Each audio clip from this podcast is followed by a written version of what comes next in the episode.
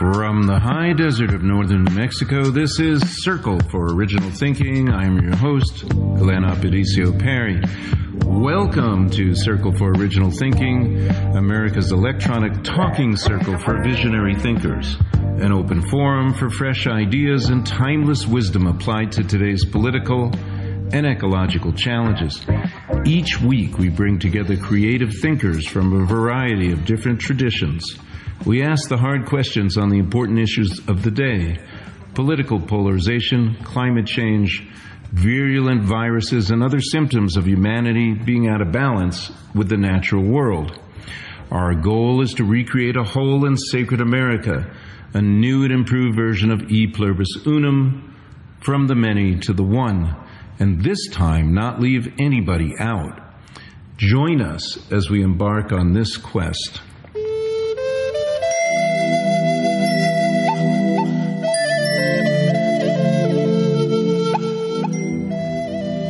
Live in an era where nearly every governor, state congressperson, or mayor supports maximum economic growth.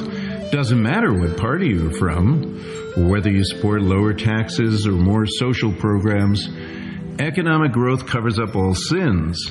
Increasingly, it does not matter what country you are from. Economic growth is promoted as the way forward, the way to becoming more prosperous, the way to becoming a more developed nation. But economic growth is not the answer.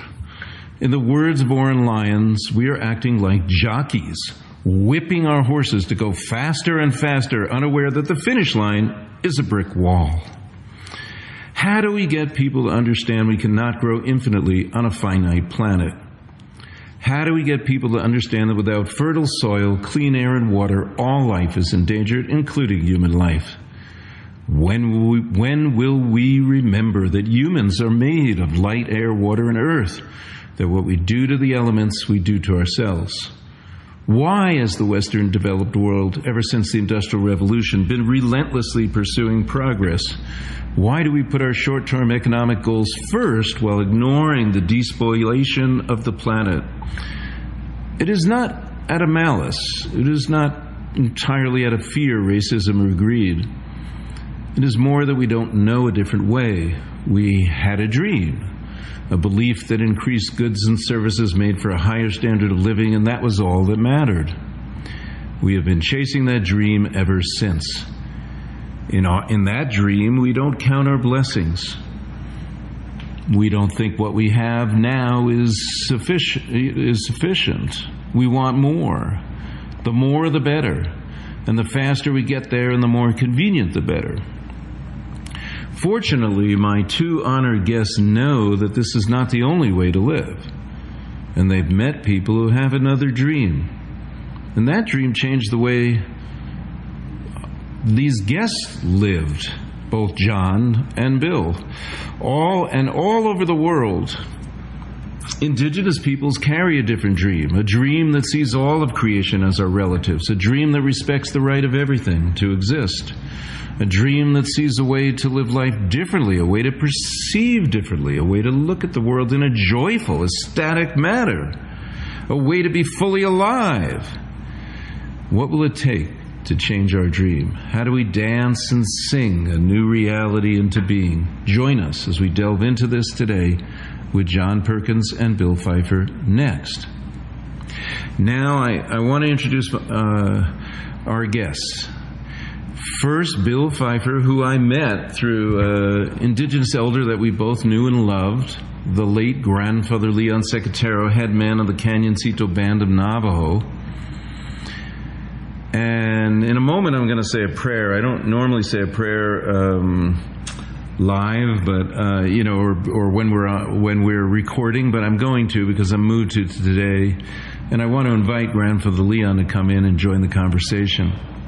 So, Bill Bill Pfeiffer, um, otherwise known as Sky Otter, is a founder of the Sacred Earth Network, or SEN, which continues to implement leading edge visions for over 25 years. And in that time, Bill has made Russia a second home, having traveled there 44 times, assisting environmental and indigenous movements through SEN and that's where he acquired um, extensive encounters and he would say training with Siberian shamans. Bill regularly leads workshops in spiritual ecology, breathwork, and men's work. He has partnered with Joanna Macy, John Perkins, and John Seed on experiential workshops. His book, Wild Earth, Wild Soul, a manual for an ecstatic culture, has been met with high acclaim. John Perkins, not coincidentally, wrote the foreword. And John talked about the common bond that formed between them over how to preserve ancient wisdom and adapt it to the modern West. I've read Bill's book and reviewed it for Amazon. I, I, I gave it a rave review. I mean, what I, I think what I said is this book is one of the most succinct, articulate, erudite, compassionate, and inspired arguments for an imperative shift in consciousness. So, welcome, Bill. Now I'd like to introduce John Perkins. Uh, uh, John began his career as a chief economist at a major international consulting firm, firm advising the World Bank, United Nations, IMF, U.S. Treasury Department, and Fortune 500 corporations, as well as countries Africa, Asia, Latin America, in the Middle East. And he was working directly with heads of states and CEOs of these major companies. He wrote about all of this in a famous and controversial book with the provocative title Confessions, Confessions of an Economic Hitman, which is one of the most eye-opening true stories ever published about how world governments and economies operate. And John's role in executing that, a role that he later came to regret. Now, Confessions of an Economic Hitman was on the New York Times bestseller list for 73 weeks that's a long time. That's more than a year. Uh, it's been translated into 35 languages. John has written many other books, including books on indigenous cultures and transformation, including Shapeshifting, The World is As You Dream It, Psycho-Navigation, Spirit of the Shuar, and The Stress-Free Habit. And he has been featured on ABC, NBC, CNN, NPR, A&E, The History Channel, Time, New York Times, the list goes on, as well as in uh, uh, numerous documentaries. And as impressive as that is, that's not the entire reason why I've invited John on the show. I'm, I'm as I told him before we started recording, I'm, I'm most impressed by the epiphany that he had and the courage he had to, to find a different vision of how to change the dream of the world. And he's done great work as the founder and board member of Dream Change and the Pachamama Alliance. Uh, tremendous nonprofit organizations and the and other this work has led to special recognition such as the LennonOno Grant for Peace and the Rainforest Action Network Challenging Business as Usual Award. In short, and I, I and uh, it's a long introduction today, but you know I'm really inspired by these guests, and I don't want to shorten their introductions too much. So I'm delighted to have both John and Bill on the show for their shared vision for establishing a world that future generations will want to inherit. So, so welcome. How is everybody doing today? Did I lose you, Bill? I'm doing. Uh, I'm doing great. I, am here. I don't know what happened to Bill, but I'm here. I lost his image, but I think he's still here. I think he's. I think he's there. I think he. He might have. Uh, uh, I hope so. Now, I, I, think Bill Bill is lives on that distant planet. I think called Vermont, doesn't he? yeah, he lives in Vermont. Okay. Um, I'm from Vermont, New Hampshire myself, so I well, can I can okay. so I'm going to say a prayer. So, ah, beloved Creator, thank you for this day. Thank you for this blessing. Thank you for the blessing of being able to join in conversation with with John and Bill. Thank you, thank you, Creator, for the gift of life. Thank you for the the light in the in the stars, the light in the sun, the light in our solar plexus, the light of the central fire. Thank you for the breathing air, the prana, the nu, the ruach that connects us all. Thank you for the waters everywhere, the waters above the sky, under the earth, and the rivers, streams, lakes, and oceans. the water in our heart that connects us to the heartbeat of nature. Thank you for those waters that communicate with each other. Thank you for Pachamama, Mother Earth, that we're born from, that we return to. Thank you, Mother Earth. Thank you for the support that you give us. Thank you for the, the critters on the earth. Thank you for the earthworms named after Mother. Thank you for the earthworms. Thank you for the mushrooms, the fungi, and thank you for the even the viruses and the bacteria because that is the that's what's pushing evolution. Thank you for germs that germinate and give us life. Thank you for all these things, and may we remember that we're all interconnected. And may we also, while we're remembering that we're all interconnected, we pray for the internet gods to help uh, Bill Pfeiffer today with an unstable internet connection. If that is meant to be stable, and that would be lovely, so that we can all join and hear each other. All right. Thank you. Welcome. Welcome. Um, Ah, yeah. I want to begin with gratitude because that's really what makes everything possible. Um, next, I want to ask uh, you, John, about your experience as a as a, what you describe as an economic hitman and how that impacted your encounters with indigenous peoples. Um, please uh, explain to our audience what you mean when you say economic hitman and give us a little hint of how you were moved to change your own dream and um, in a different direction. All right, go ahead. Thank you. And for, I want to start by explaining that you may hear this yowling in the background. That's my cat, whose name is Jaggy, because she is very much like a jaguar. And uh, she she came into our house on the day that the book Touching the Jaguar was published. Wow. And she, she's sweet and beautiful and also semi feral. And right now she's just demanding to get into my room. Uh, but we don't want her in this room, so I apologize for her. You can probably hear her in the background. She'll calm down eventually. Economic hitman. So, yeah, my real title was uh, chief economist at this major international consulting firm out of Boston, Massachusetts. Uh, but and I had a staff of anywhere up to 50 people at different times.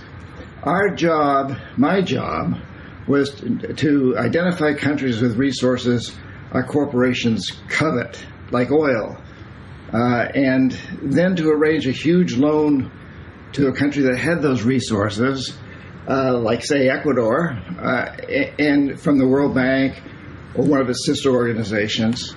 But the money never actually went to the country. Instead, it went to our own corporations to build big infrastructure projects in those countries power plants, industrial parks, highways, things that benefited a few wealthy families in the country, the ones mm-hmm. that owned the industries and the commercial establishments and the banks that benefited from these infrastructure projects. And they made huge profits for our companies that built those projects. Uh, but the majority of the people suffered because money was diverted from health, education, and other social services to pay the interest on the debt. And in the end, the principal could never be paid off. So we'd go back, usually in the guise of the International Monetary Fund, the IMF, and say, okay, we'll, we'll restructure your loan, but under these conditionalities, uh, you've got to sell your oil or whatever the resource was real cheap to our corporations without environmental and social regulations or minimizing them. Uh, you've got to privatize your public sector businesses, your your schools and your, your hospitals and your uh, educa- your perhaps your jails, uh, your water and sewage systems, and sell them cheap to our investors. Uh, allow us to build military bases on your soil. Vote with us at the next United Nations vote against Cuba or whatever. And so, in that way, we were really creating we were really creating what you could call a a global empire. Mm. It's a very, very old story. It goes back to the ancient Persians and Romans.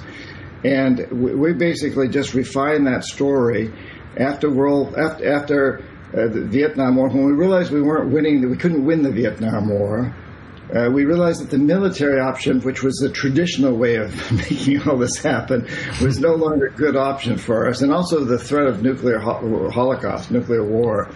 So instead, this we refine this this this process of using this economic approach rather than rather than the less less subtle approach, let's say, of, of just militarily taking over countries.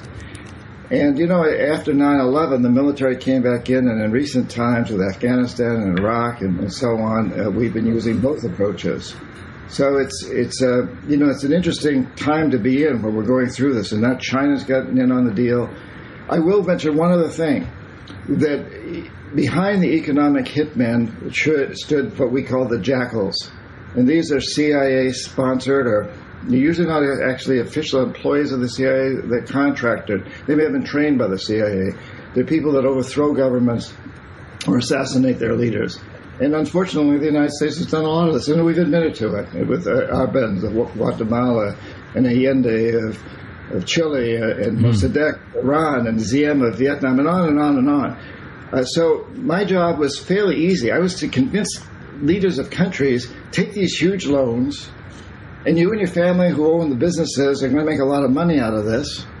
Uh, hire our companies to do this. Let us steal your resources, basically, while you get richer and richer. And, or if you don't do that, these guys, these jackals will come in and they can either overthrow you or maybe they'll assassinate you. That's but that's that's, mm. a, that's, that's a long story. That's the short version. That's a that, that's a. it's still a mind blowing story, just simply because a lot of people, including myself, had really no idea until reading your book. It was an eye opening book how that might work. Um, and, you know, most people on an emotional level, when they hear foreign aid or something, they, they, they love it. I mean, I wonder what you would say about what's happening right now with the, uh, G7, you know, and there, and maybe vaccines or something, you know. Um, is this going to be an excuse for indebtedness to America? Do you, do you think that's happening right now? Well, it, it, it, it, yes, it already is happening, and we've seen, you know, this pandemic has really shown us the inequalities of how the rich countries uh, get the vaccine and the poor countries don't, and now we're talking about distributing to them, it, to them, but it's going to take a long time, and who knows what kinds of uh, changes in policy will demand uh, when that happens. Hopefully, not a lot. And I will say, there is a very good side to some of the American uh, foreign aid. We do do some good things. Uh, there's no question about it. So what I've described as economic hitman policy is a very is a very it's a macro policy. Within that, there are micro policies, some of which uh, do some good things. I explain, I talk about in, in, my book, The New Confessions of the Economic Hitman, some good projects we did in Panama, et cetera. And I also want to say, Glenn, mm-hmm. that there are a lot of really good people at the World Bank, in the IMF, and in all these agencies who believe, like I did, that they're doing the right thing. I thought at the beginning, for, for more than 60% of my career as an, as an economic hitman, chief economist, I thought I was doing the right thing because the model that we're taught in business school and the World Bank promotes is exactly that. If you want to help a, a poor country get more prosperous, invest huge amounts of money in infrastructure. And we can show statistically that that increases GDP, gross, gross domestic product. What I realized after many years in this business is increasing GDP is a, is a reflection of how much wealthier the wealthy are getting. It doesn't include the majority of the people. And so the story of the increasing prosperity for everyone was a lie. The uh-huh. story that we were increasing GDP was the truth. And so, for example, if you take the United States, we've got three individuals who have as much wealth as half the population of the United right. States. If those three individuals uh, made 10% return on their assets last year, and half the country lost 3%, we would still show a growth of something close to 4%. So it would look like the whole country was doing better when in fact half the country was doing a lot worse, and just three people were really doing well. Okay, and I want to bring in Bill now, um, and uh, just a just a brief time ago, uh, you know, Joe Biden was over there in Russia confronting Vladimir Putin, and I know that you've been to Russia 44 times, which is a little bit uh, mind blowing to me. I mean, I'm not sure I've been anywhere 44 times. So. I, I really, uh, I understand that you're, I want you to take us through how you got there the first time and I, and I understand it was ecological, not political, but I, I want you to take us through that background and experience with Russia and how you came to make such a strong Siberian shamanic connection. And if you want to comment on anything on Russia right now, that's good too. But uh, I turn it over to you, Bill. Thanks, Glenn. John, good to see you. Uh, very, uh, yeah, this is a juicy conversation, and your question now could take me an hour, so I'm going to try to be as concise as I can, which is that um, I survived, as you two did, the Cuban Missile Crisis, and that left a a tremendous impression on my little young nervous system. My parents turned ashen white. And so um, this specter of nuclear annihilation has kind of been with me and with us uh, our whole lives.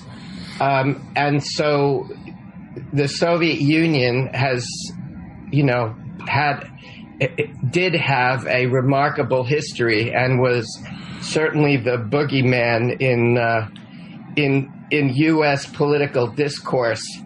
Uh, and my my dad was actually pretty pro-Soviet, and I was like, I got to find out for myself. So I got this opportunity uh, when I was. Um, I don't know, 32 years old or something, to go on a citizen diplomacy trip.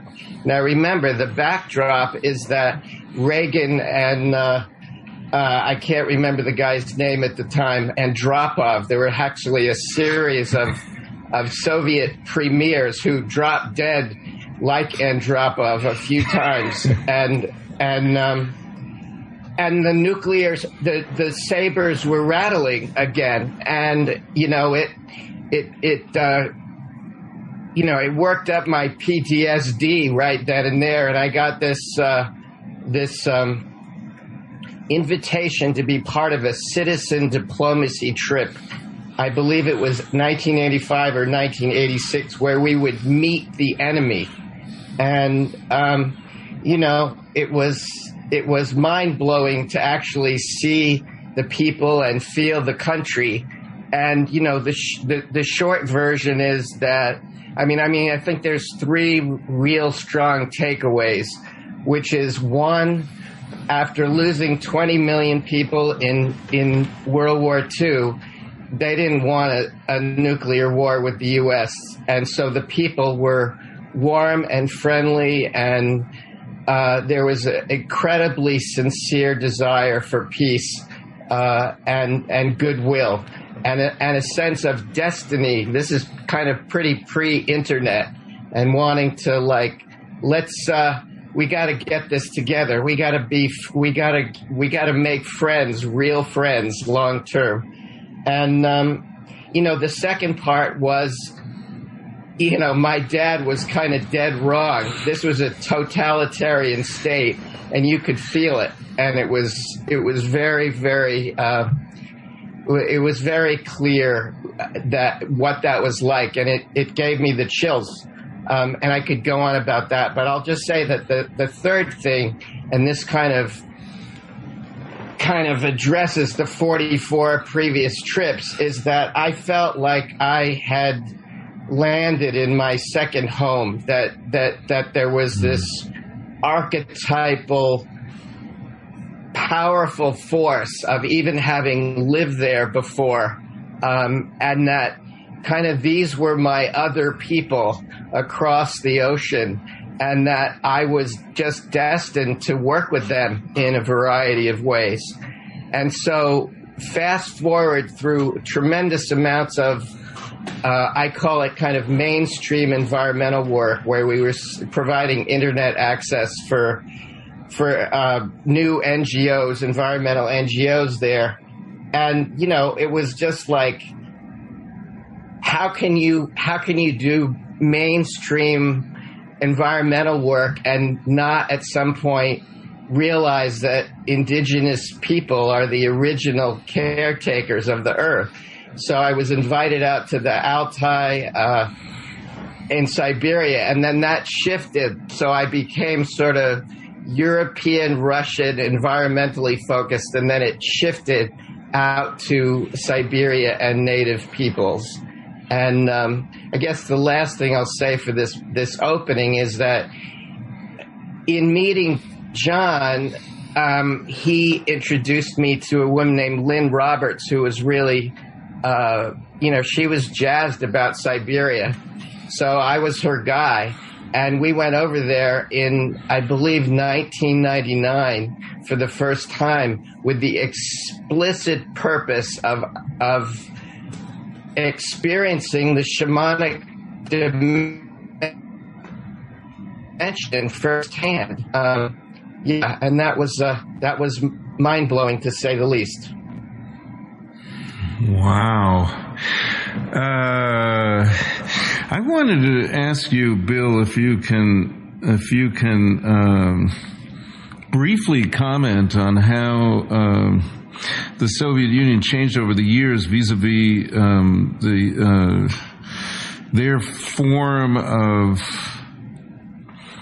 economy um, because Gorbachev was trying to reform it um, around the time that you were going over there shortly after. Um, so, uh, and then everything's kind of gone well back. So yeah, so if you could, if you could briefly enlighten us on, Yeah, on your well, take on that, uh, yeah.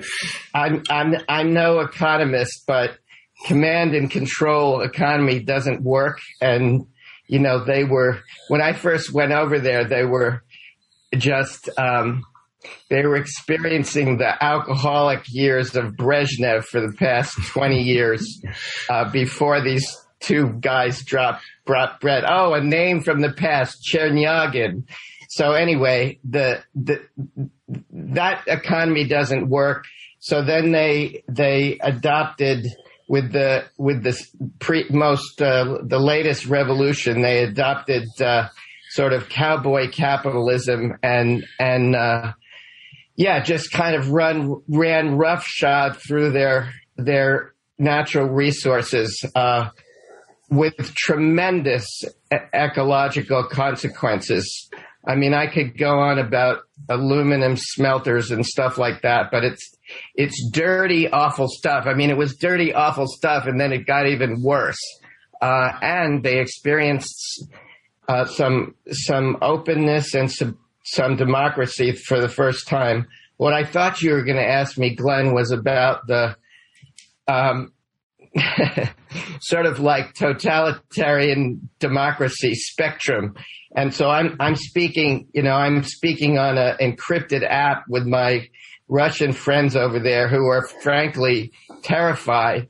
And you know what what the last guy I spoke to said was something like we never thought we would return to the Soviet Union, but it feels like that now of surveillance and and and people being thrown in prison for you know basically for speaking their minds and speaking speaking up. So i have a very um, there's a lot of uh, environmentalists who are kind of uh, wishy-washy about about their governmental system. And i'm i've just seen too many environmentalists getting beaten up and killed uh, and native peoples getting, you know, getting run over to ha- ju- just feel like the sooner Putin is out of there uh, and they can return, hopefully, to some form of the of the '90s without the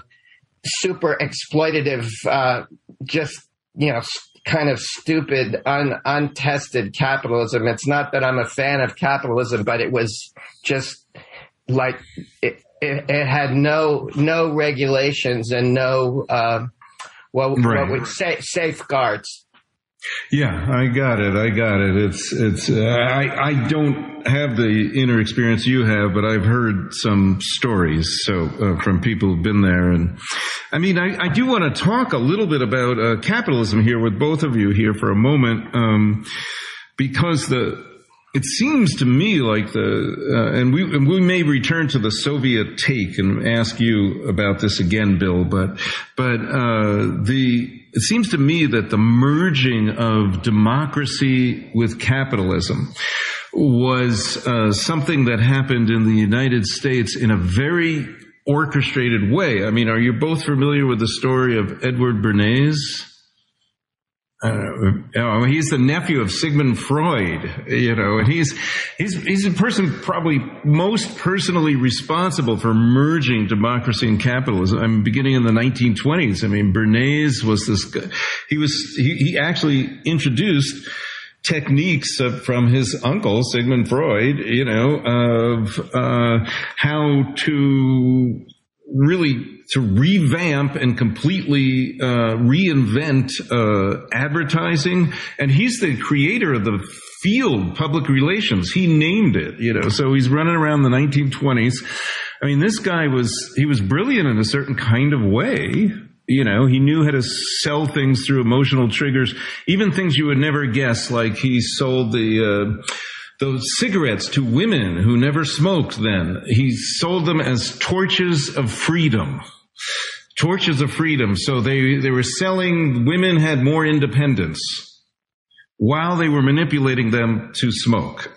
so, I mean, Bernays was uh, very responsible for systematically using some of the, uh, the totalitarian regime war uh, propaganda ideas and repackaging them as advertising and public relations. And ever since then, we've been on this path in the United States of of believing that that uh, uh, capitalism is going to continue so that it will always increase. There will be an infinite growth on a finite planet, and that's really why where I want to get to you, both of you. I want to ask you, you know, is there something we can learn from what Bernays did or what, or what people have done to package capitalism? Is there a way that we can repackage, reframe, change the minds of people to uh, think in a different way, a different dream, you know, as John has spoken about, the, and the world is as you dream it. So, you know, how can we do that? How can we restructure, uh, repackage a different way of thinking, or if you believe that's even necessary? Uh, and I'll go to you, John. Well, I think it's it's important, first of all, to note that the United States is perhaps sort of an example of one form of democracy which isn't working very well at all today, as we know.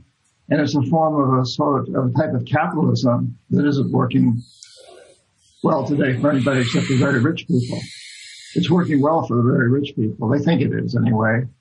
Uh, and what it, it's, you know, what we have is, I think, a, a, what I call predatory capitalism. It's, it's, you know, the true definition of capitalism is an economic system that's uh, where the government does not own the means of production or commerce, and where there's there's there's competition. And in the in the case of the United States, the government doesn't own the means of production or commerce, but the, the owners of the means of production and commerce own, own the government. Uh, so it's, it's a reversal thing, and competition just isn't isn't working here. Uh, you know, it can work. I mean, I live in a small town where where this, you know, this it's it's it's, it's friendly competition is part of that, and and but if some big box business wants to come in, uh, they they'll put all the other uh, drugstores and, and hardware stores and everything else out of business. We all know that. We know that you know, our media right now, what we're talking about here is a monopoly, uh, and so we don't really have a good form of capitalism and we don't have a good form of democracy. And one of the reasons you've got Putin out there and you've got Xi now in China, President Xi, who's, who's, who's, who's becoming very dictatorial also in, in contrast to his couple of, of, success, of, of previous presidents of China. Uh, is that uh, the United States has shown that, that what we call democracy doesn't work. And you look at the rise of the right wing around the world, including here during the Trump period, and you see one of the reasons is because people just don't believe that the democracy, if we say we're a democracy and they say, well, if the United States is the example of democracy, we don't want it. It's not working. It's dysfunctional. Nothing gets done. And every, things get done in China incredibly. Uh, things, you know, things get done in Russia too. We may not like what, what they do. We may not like the way they do them. But in fact, you know, China in the past 40 years brought 800 million people out of poverty. The whole rest of the world combined hasn't done that. And it, it, it grew from the dark ages of the cultural, Maoist cultural revolution to become the second, the second strongest economy in the world. If you're an Ecuadorian or Nigerian, the head of state of one of these countries, and you're off of these two models, the United States, which is floundering, which is losing uh, the economic battle, if you want to call it that, around the world, or China, which would you take? you know, and you'd probably you might say, well, I don't want I don't want the kind of government China has, but I do want the kind of economy they have, which they describe as free markets with, with, with socialist aspects. Mm-hmm. Uh, you know, and they don't. So we're in a very very interesting time, and I, I think you know we in the United States ought to take uh, responsibility for the terrible mistakes we've made and the terrible leadership we've shown the world. And if we can turn that around and I, I believe Biden's trying to do it, but of course it's incredible. He can't. He can't get. He can't get things. He can't get his. You know, I think the programs he has. Yes, there's a lot of money, but what's money? The United States, the dollar right now. He, the United States debt doesn't matter in the United States, or foreign debt doesn't matter in the United States. We can include all that we want. I'm an economist. I can tell you, it's the smart thing to do is take on a lot of debt and invest in solar and wind and other environmental projects that also give people jobs. I mean, that is the smart move to make. No question about it. We need to do that and we need to show the world that we can create a new kind of economic system because the economic system we've created, I read about this a lot, this death economy, this consuming itself into extinction that ravages resources. It's based on a goal of maximizing short-term profits, regardless of the social and environmental costs. And that's called capitalism. That's just one particular form of capitalism. Mm-hmm. Uh, you know, my, my grandson's lemonade stand is another form of capitalism. Uh, little markets in, in the in, in, the mountains of Ecuador or in, in, the, in the steppes of Asia, uh, where people are very friendly with each other. Yeah, they compete, but they also are very, very friendly. That's capitalism also. And if we can move out of this idea of maximizing short-term profits, it's created this terrible series of crises we're in now. we're in the apoc- we're in an apocalyptic era that we our economic system has created. But we can turn that around and create what, what I like to call a life economy, which is an economic system that pays people to clean up pollution, to regenerate destroyed environments, to recycle, to create new technologies that don't ravage the earth. We can do that. And I, I think that's that's the vision that, that, that Biden has. And I get lots of problems with Biden. I, I, I've never been a big fan of Biden's, but I think the, the, the vision that he has right now that he's trying to promote is a very, very, that would serve as a good model for the world. And if we want to compete with China, we're going to have to offer the world a model here at home that works and that leads the world toward a new era what we might call a life economy, a regenerative economic system.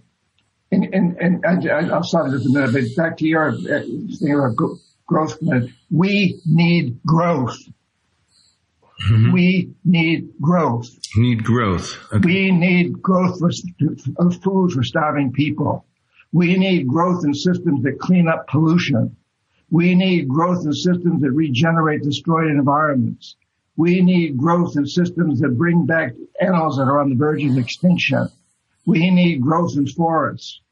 We, you know, we don't need growth in materialistic crap. we don't need growth in the kind of things that are currently used to measure GDP, right. domestic product. But let's not let's not say we don't need growth.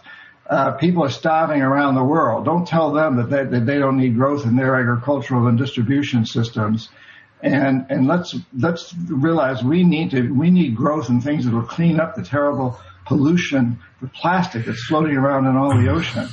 So this yeah. concept of yes, we don't need any more of the kind of growth that we've been emphasizing, but let's not let's not say stop growth because we need growth in systems that work that take us into a life economy. Okay, so what you're talking about is a restorative economy. Um, I don't know if you're familiar with Storm Cunningham and his his his work But yeah we could be decommissioning dams I mean we could be creating economic growth there and improving watersheds we could be doing certain things that are uh, that are positive have positive effects on the ecology that also provide jobs it is possible and I guess that's the way that uh, that Biden has been pitching the uh, his version of a Green New Deal. Well, and in a way, um, it worked with Franklin Roosevelt. The New Deal was oh, very similar that. It was growth in areas that, that needed to be taken care of in this country, kinds of infrastructure, electricity. That was a different time. So he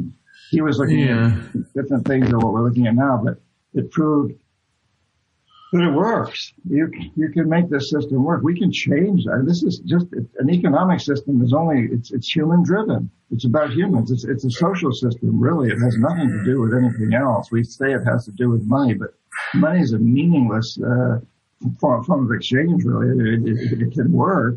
But a lot of other things can work too, as we're seeing with with cryptocurrencies now. So there's there's many alternatives, but we're very struck stuck in a in an old model it's not that old, but it's it's it's old. it's older than me. that's old. we're stuck in it, but we don't need it any longer. Well, well, I'm a little. Okay, but I want to bring it back to Bill, but I want to set this up with you, Bill, because I'm a little concerned about. You're saying uh, one thing that you're saying, John, is about you know the the the, the, the U.S. economy has become a death economy. And you, but we're also looking at China's economy and that there are a lot of people in the world that are marveling about it because they've had this very strong economic growth, you know, about 10% for some 30 years or something, right? But, but China also destroyed their ecology. I mean, they, uh, China's, got, China's got the same system that we do in terms of wanting to increase GDP. Uh, it's what I call an economic hitman virus. And it, it, actually goes back to the time of the ancient Persians and Romans. It's been around for quite a while, but we, we really perfected it and now China's perfecting it even more. There's a major difference though. And that is that mm-hmm. China has, has a model that they can show to the world and say, look, we've been incredibly successful. The United States doesn't have that model. And the United States, the economic hitman model has been built on a perception of, look, look Ecuador, look Nigeria, look wherever. Take this big loan from the World Bank and hire our companies to build infrastructure projects, electricity and so forth, systems in your country. Uh, and then you can have better trade with the United States. You can develop your economy.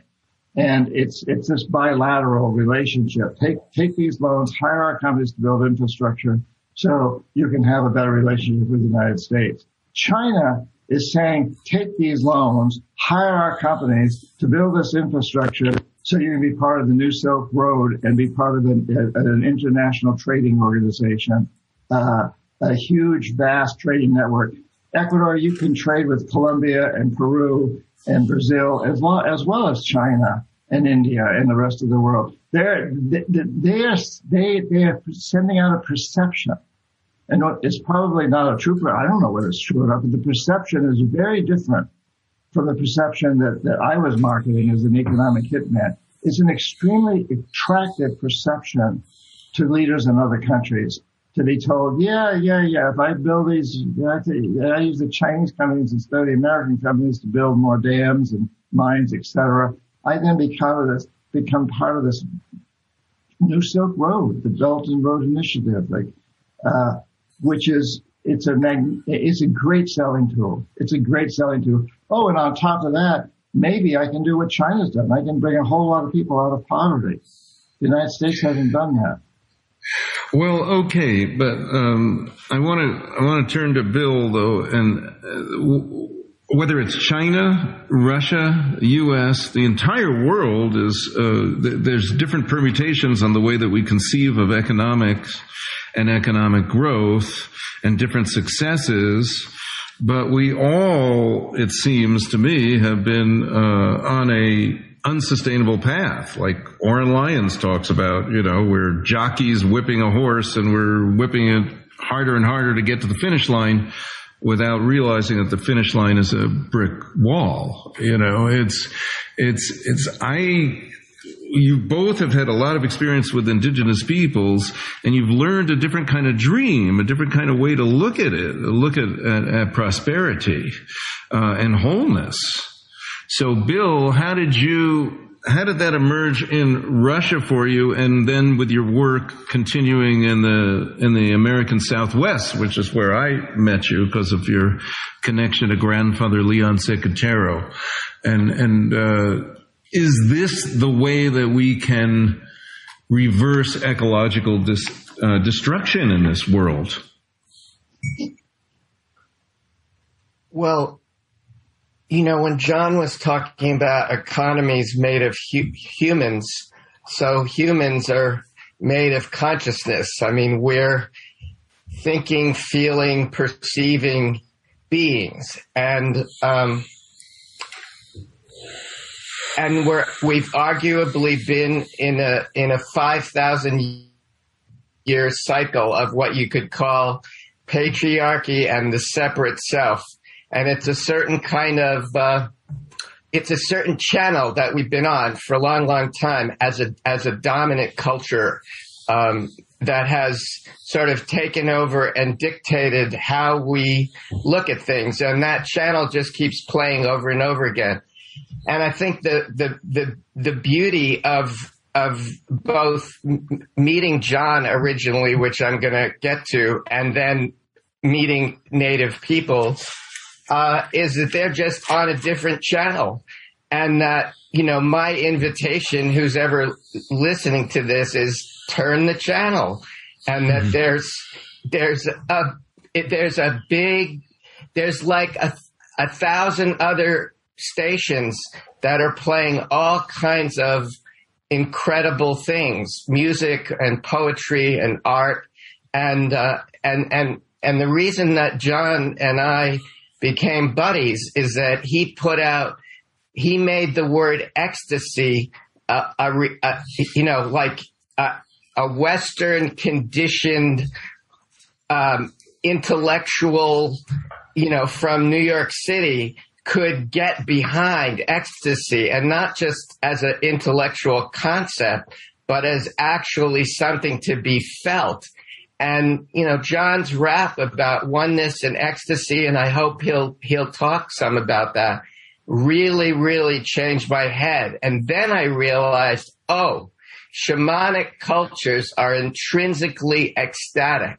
So, so I guess one of the reasons I'm jazzed about this podcast is that to me, changing the dream is about having the the courage to bust out of uh, this super constrained. I think of it as kind of English colonialist, but it's it's more than that. Of of I don't really I don't feel a lot. I do a lot of thinking. I have a very kind of closed, narrow. I got to support my family, and it's just kind of like this sort of narrow box. And so for me, the the wonder and beauty and awe of, let's say, the last 30 years has been this greater expanding discovery of how much like how much more life there is to live what what gratitude for simple things like flowers and trees and clouds and and and suns and you know and people's hearts like you know the last thing i'll say about this is that that I mean, I could talk again for another hour uh, uh, about this. Is that any authentic shaman is is coming from the heart. This is a this is about relationship with the heart. It's about real, true love. And until we're until we get that, all of our economies are going to be fucked up. Hmm. Hmm. So, uh, wow, Bill, how are we, you know, you do in your wild earth intensives, how do you get people to appreciate and, and, and live in an ecstatic way? What's your secret sauce? Thanks. That's a great question. Uh, so Wild Earth, Wild Soul, which John wrote the foreword to, uh, is an invitation to not talk about these things in sort of, oh, isn't that sort of a pretty intellectual concept? Uh, or uh, is it? It's not just about my own individual spiritual and emotional development. It's about the core of of uh, indigenous human relationships, which is in community, in tribe, and so it's a so the the the ten day experience is a uh, it's an invitation by willing people to remember their indigenous souls and to do uh, all the beautiful things of laughing and playing and going on journeying and super nature connecting uh, and sharing uh, who we are authentically as people and and also very much the the pain that we all feel at at the destruction of of of the biosphere. And that all of this becomes medicine for uh, a group of people to emerge at a much much higher level. And you know it's my my prayer that this remembering of indigeneity you know if we all go if we go back far enough in our in our ancestry we're all we're we're we're, we're all descendants of earth honoring cultures and and so i just you know it's been an amazing experience to to to to remember to come out of amnesia. So the Wild Earth Intensive is really about that remembering process. And you know, every time I do one, I'm a I'm a I'm a I'm a newborn in this universe. In wow. this, in this ecstatic universe. Woo!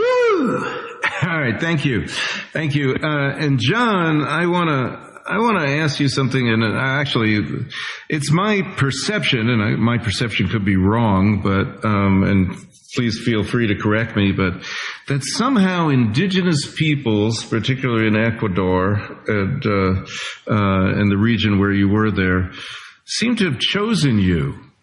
They seem to have chosen you for. Uh, uh, because of your unique background as a bridge person to to help connect people who are living with their feet in one worldview and people with living with another worldview. And I'm just curious what how you feel about that. If you think my my perception might be accurate, um, and and and how do you see your role in helping people connect these these different dispa- seemingly disparate worldviews? Well, Glenn, I, yeah, so I was a Peace Corps volunteer deep in the Amazon, 1968 to 1971 in Ecuador. Uh, with, and I was living with the Shuar people, indigenous people there. And they were living in, at that time, they were very traditional hunter and gatherer lives. That, that's changed over the years.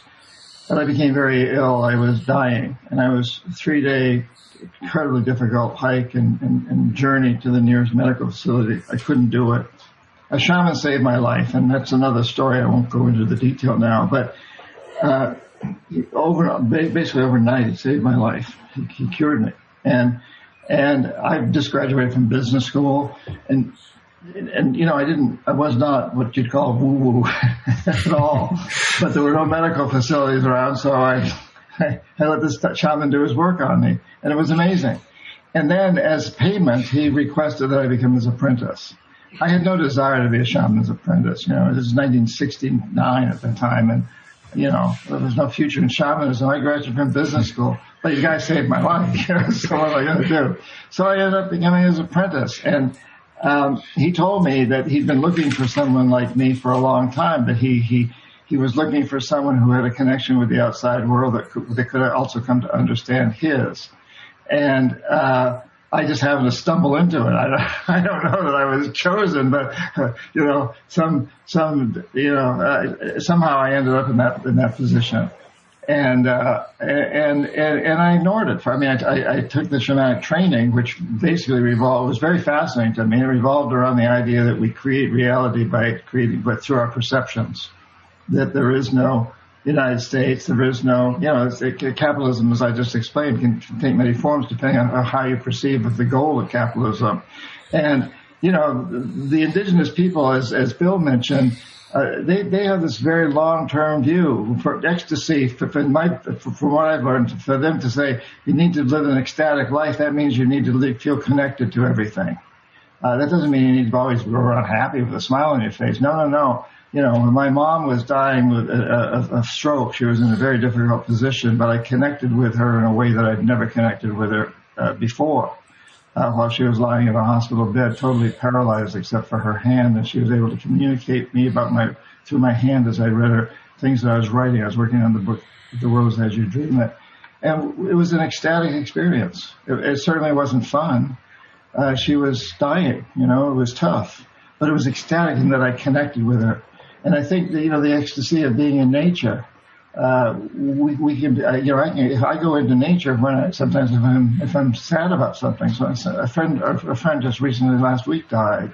And, you know, I go into the woods here and I can be very sad and, and, but I connect with it. I'm ecstatic because I'm connecting and I'm connecting with him.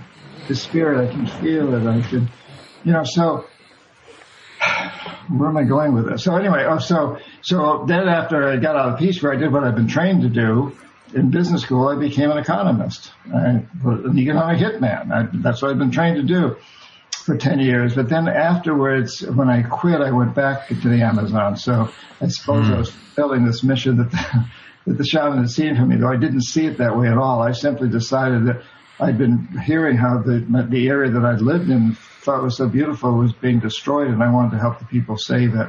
And at that point, they then said, well, if you want to save these forests, uh, don't try to change us.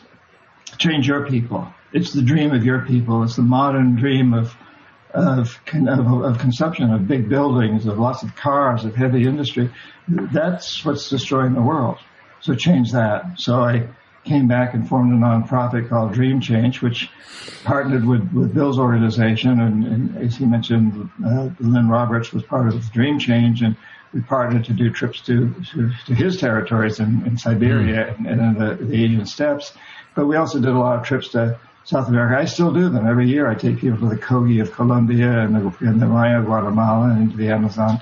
That's all on my website, johnperkins.org. So we, that Dream Change still exists. But out of that also go to the Pachamama Alliance, which I also am a mm. co-founder of, and, and, is, and is now in, I think, 90 countries, uh, working on changing the dream as well as working with indigenous people in the Amazon. Same mission to use indigenous wisdom to create a more environmentally sustainable, spiritually fulfilling uh, uh, world, socially just world to, to, to, to turn that dream around, to create this, to realize it by changing our perception of what it means to be humans on this planet, uh, we, can make that happen. We can, we can turn this around. We can, in essence, create a life economy. And this life economy I des- described before, that's exactly what indigenous people traditionally have. And as Bill said, yes. we all come from there. Through, throughout most of the 250,000 years or so that we've seen ourselves as humans, we've lived in a life economy.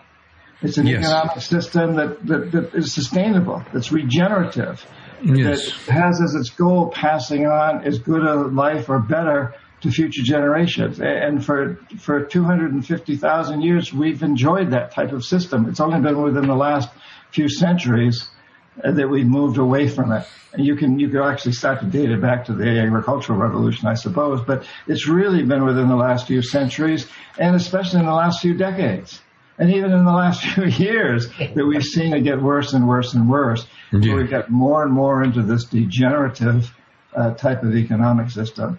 But human beings throughout, you know, we know how to live with the planet. We know how to live as a part of the planet rather than apart from the planet. But in recent years, we've we've seemed to to determine ourselves to live as a part from the planet. We really look at ourselves as aliens. We are right. alienated from the natural world. We've alienated ourselves from the planet. Mm. We've said, mm. You know, we we're like mm. pulling the strings. We're we're up above. We're pulling the strings. yeah. Yeah, that's that's beautiful. It's kind of Carl Jungish, actually. You know, like the way he used to talk about UFOs. You know, as kind of uh, some kind of function of our collective unconscious. And I just was uh, laughing at that almost as you were speaking. But we've alienated. Yes, we've become aliens here to our own planet. But I'm gonna I'm gonna turn this conversation just a little. We're gonna have. We're, unfortunately, we're running out of linear time. Which, if we were just being indigenous, we could just explode and just say forget about it. But but um, you know this country the United States, where we're uh, all convening in at this moment, um, this country was influenced by Native America a lot more than people realize. So I'm hopeful. This is, you know, I personally wrote a book about this called Original Politics, you know, and the real, the dream of uh, some of the some of the highest ideals that we cherish, hold sacred in the United States, were actually borrowed or. Um, and in some cases only partially borrowed, but were borrowed from Native America. Liberty, equality, natural rights. Now, some people might argue that those concepts came over from, you know, some European philosophers like Rousseau and whatnot, but I would, I would argue that even those European philosophers were really inspired by what was happening and discovered in the United States among indigenous peoples, you know, and it was, it's it's it's very easy to document. It's Chief Canasatego who who's the you know the Onondaga chief that tells Ben Franklin and all the colonies to unite in the first place because they were thirteen disparate economies and, and and governments, and he got them to unite. And later they form this this idea that you know the roots of federalism even come out of Native America, the way the Iroquois or the Haudenosaunee Confederacy operated, you know. Um, but they also, all the founding fathers obviously only took from Native America what they were, uh, or how they understood it, or what they wanted to appropriate. So, for instance, they left out the women who had a very central role in in the Iroquois Confederacy. The women were it had to be two thirds of the of the women's clans to in order to have a treaty or to declare war. It was the women who appointed the male chief and had the right to remove him if he committed malfeasance of any kind. All those things seem to come into America. So so but it was a half baked it was a half baked vision. But in in my most optimistic side, I do feel, despite all the permutations and gosh, you know you guys are fantastic people to have on the podcast because you have insight into world relations that very few people have. But what we have in America is some unfolding, like Theodore Parker said and Barack Obama confirmed, you know, that, that the arc of the moral universe is long, but it bends toward justice. I mean, we, Native people were very inclusive. They included the women. They included, obviously, they included people of different uh, sexuality. They included, you know, ev- everybody was part of the whole. Um, and, Yet in America, in fits and starts, we've done that too. We've gradually become more inclusive. Would you agree about that? so it's like, how do we get, and at the same time, we also have this kind of the new vision that came in where we prioritized uh, uh, materialism too much. So, so how can we recover that how can we speak through and to this land and re-indigenize to this land, the United States, that originally spoke to indigenous peoples and could still speak to us now? That's really my question to you. How can, and for our listeners, how do, how do we do that? How do we re-indigenize to the land and recover that spirit? Bill. I, I want to jump in, Glenn. Yeah, please. With, with the headline of what I'm going to say is listen listen to native people, listen to people of color, and listen to the earth.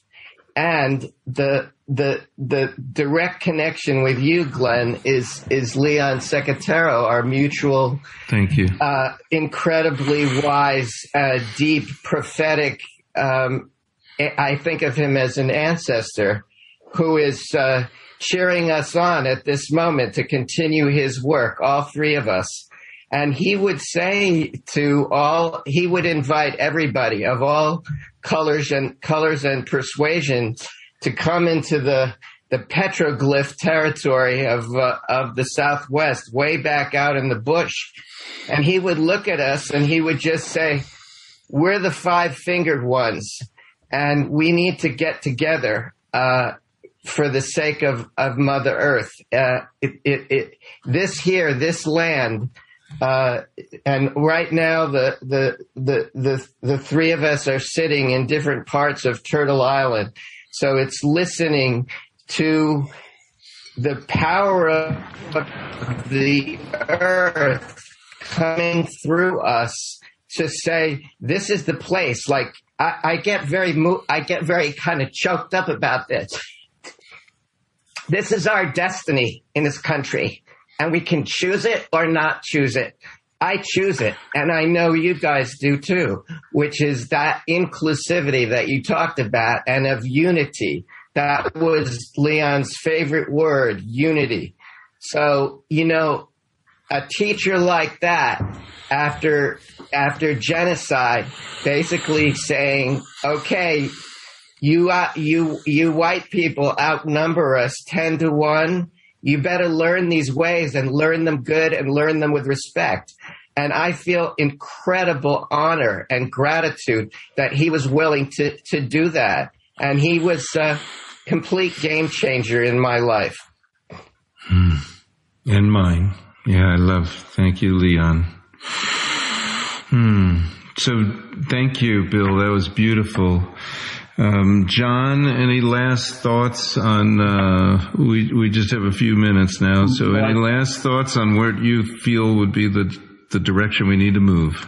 Well, like what Bill said, let's listen. Um, the Earth is speaking very, very clearly to us. Uh, it's been speaking to us through hurricanes and fires and rising oceans for quite a while now. But we've looked at all those things as local. Uh, so if you survive the hurricane, you expected the outside world to come to your help. Uh, to bring in water and food and so forth. It was, it was a local event. Even though we may, we may have known that it was caused by global climate change, we really didn't, we didn't feel that. We felt that it was local. And now we've all been hit by the pandemic, by the virus, the whole world, everybody, every, every living creature, every, everything on this planet has been impacted by that virus. It, we, we have to say, see that the world, that the Pachamama, Mother Earth is speaking to us and nature is inspiring to help us understand uh, that we must change. And you know, we are truly in apocalyptic times now. Uh, places are burning up. Uh, places are flooding. There's droughts and there's floods and there's pandemics and there's, you know, all manner of problems and crises. We're being sent a very strong message. So what does an apocalypse do for you? Well, it can destroy you or you can learn to, yeah, you can learn to, you know, open the Red Sea and walk, walk, walk, walk with the Red Sea, basically.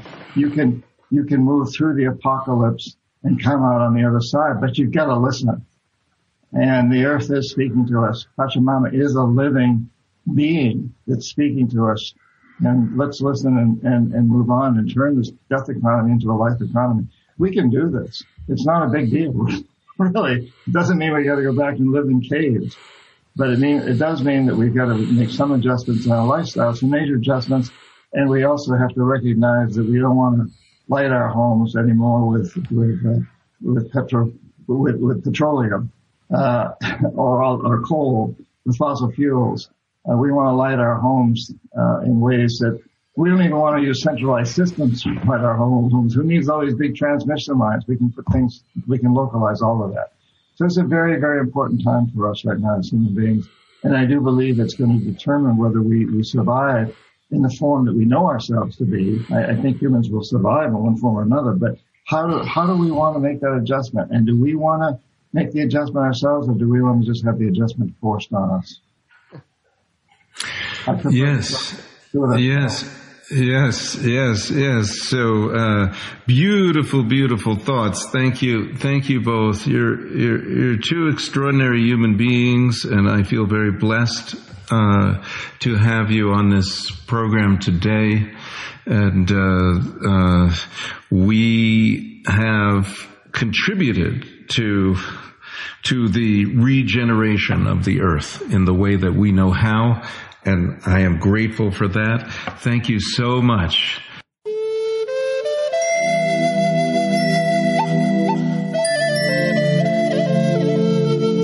This program is made possible in part by Select Books, Waterside Publications, BizGenX, and the Web Talk radio program, Native Flute Music by Orlando Secatero from the Pathways CD, Liberty Song by artist Ron Crowder, written by Ron Crowder, Jim Casey, and Danny Casey. Post production editing by Scout Media Strategies. The Circle for Original Thinking is a grassroots think tank whose mission is to seek out the deep origins of contemporary thought in order to remember and restore, sometimes I think restory, heart centered wisdom for humanity and all our relations on earth. You can follow this podcast on Spotify, the Apple Podcast Network, Listen Notes, and all the places podcasts are fi- found. And you can also find uh, uh, my this podcast on originalthinking.us or originalpolitics.us, and that's where you can find and purchase my books, Original Thinking, Original Politics. There. Thank you, John. Thank you, Bill. I really enjoyed this. Um, and uh, until next week, many blessings of good health health and well-being to all.